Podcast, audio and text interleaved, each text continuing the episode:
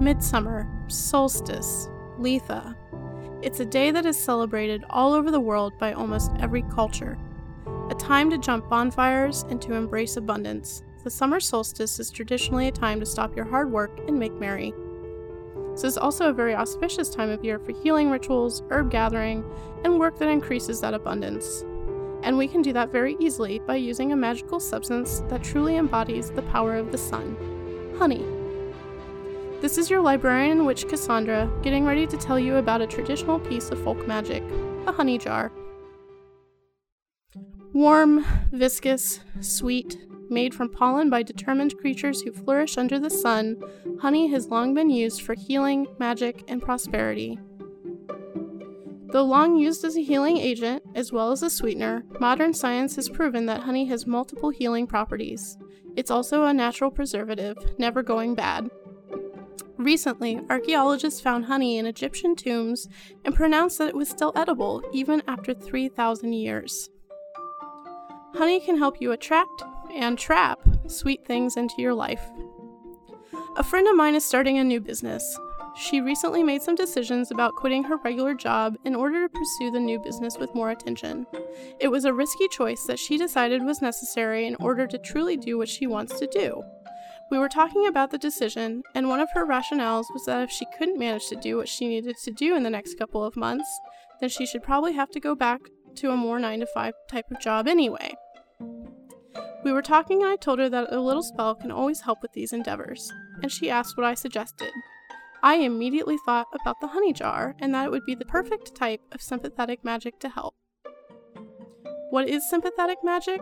It is any sort of spell or ritual that uses items or objects or actions that resemble what you want to influence.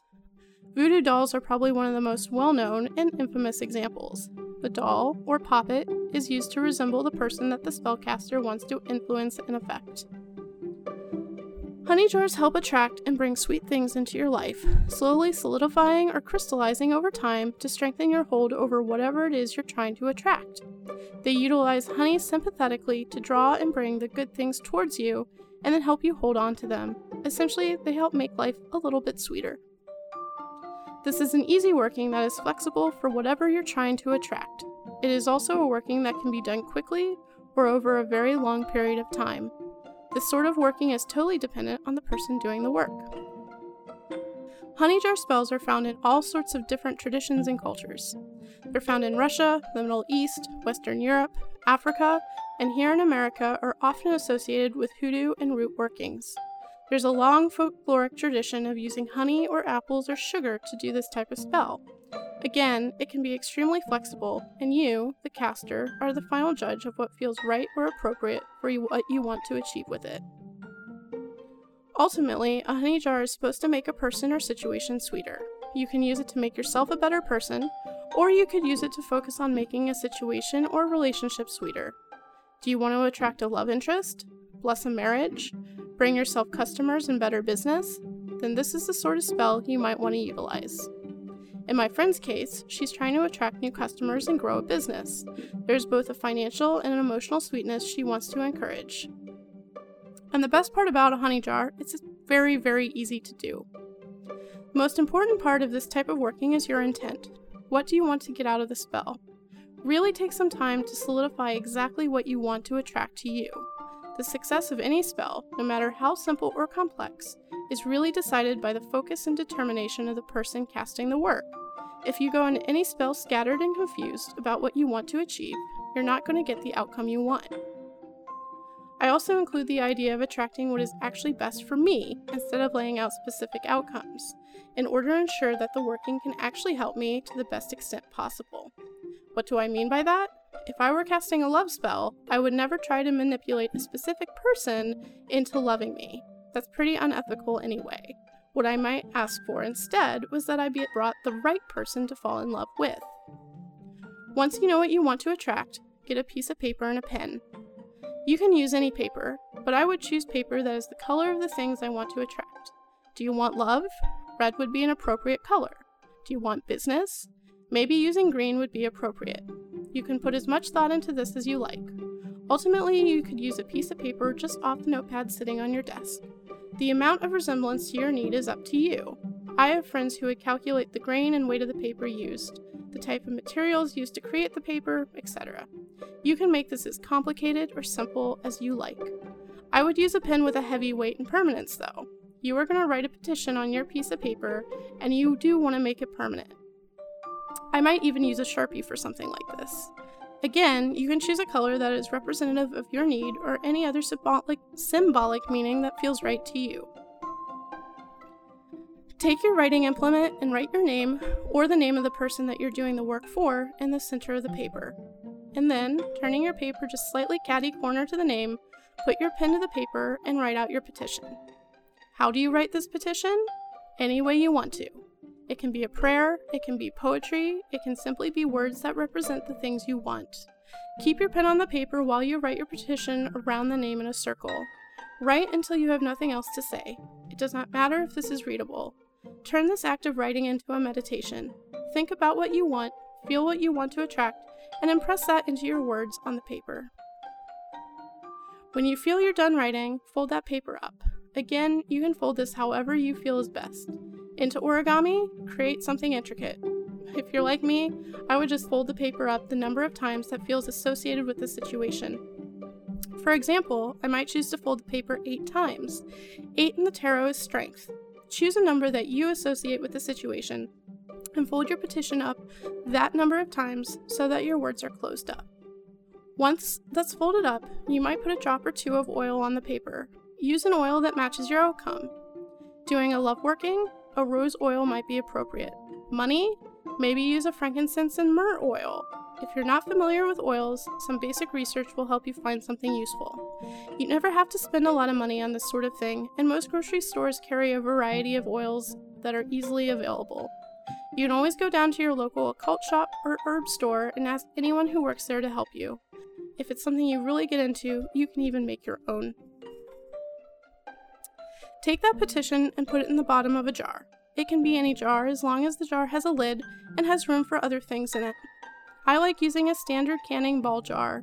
On top of the petition, pour in honey. Use as much or as little honey as feels right.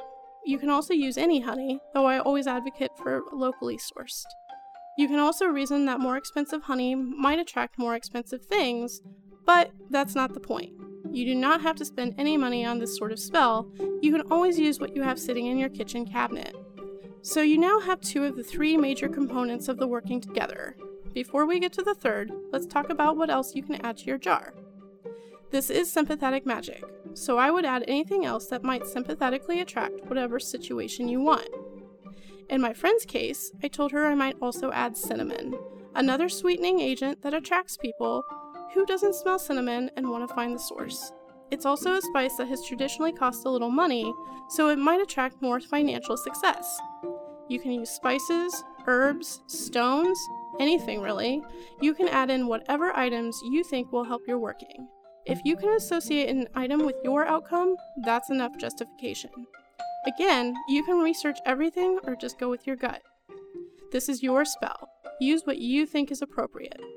I usually go with a combination of gut and research, but I am an academic librarian and research is always a part of my personal process.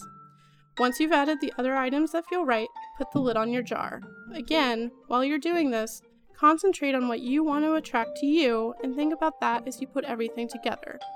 It's probably helpful to have decided on your other components before starting the working, but if you want to think about your outcome as you wander through your home looking for things, that certainly works too. Now, for the last component of the working, get a candle. I would use a candle that can comfortably sit on top of your jar. A candle that is not already in a holder is best. You're going to melt the bottom of this candle and attach it to your jar lid when the time is right. Choose a candle in a color that feels associated with the working. You can dress your candle any way you like. I might carve runes into my candle or words. You can roll your candle in oils or sugar. I would start out with the basic if you've never done this before. Carve words or runes into the wax and use oils to anoint it, continuing to think of your desired outcome.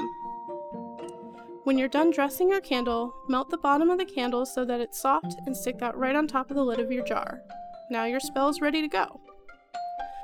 One of the great aspects of this type of working is that you can really work your energy into the spell as much or as little as you want.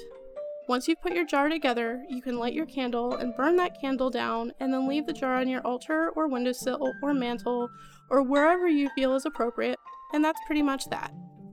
Or you anoint another candle and attach that on top of the remains of the old, and keep burning candles and meditating on your jar for as long as you like. You could do this for the rest of your life if you want, as long as the outcome you're working towards is an ongoing situation. Even if you only do one candle, you've sent your energy out into the universe in order to attract whatever thing or situation you want to be sweeter in your life. I can hear people asking now do you need to put this together under a certain moon, or should you leave things on your altar for a certain amount of time? Again, if it feels appropriate to you, do it. And remember, the honey is attracting and holding the thing or outcome to you. So once you've tempted it and caught it tightly to you, keep the jar. You don't want to toss it once you've gotten it. Unless, of course, you do. This is sympathetic magic at its easiest. Do what you feel is necessary. Merry Litha and happy solstice. I hope it was both merry and bright and that you got to jump a few bonfires. Until next time, this is your librarian and witch Cassandra. Have a great night.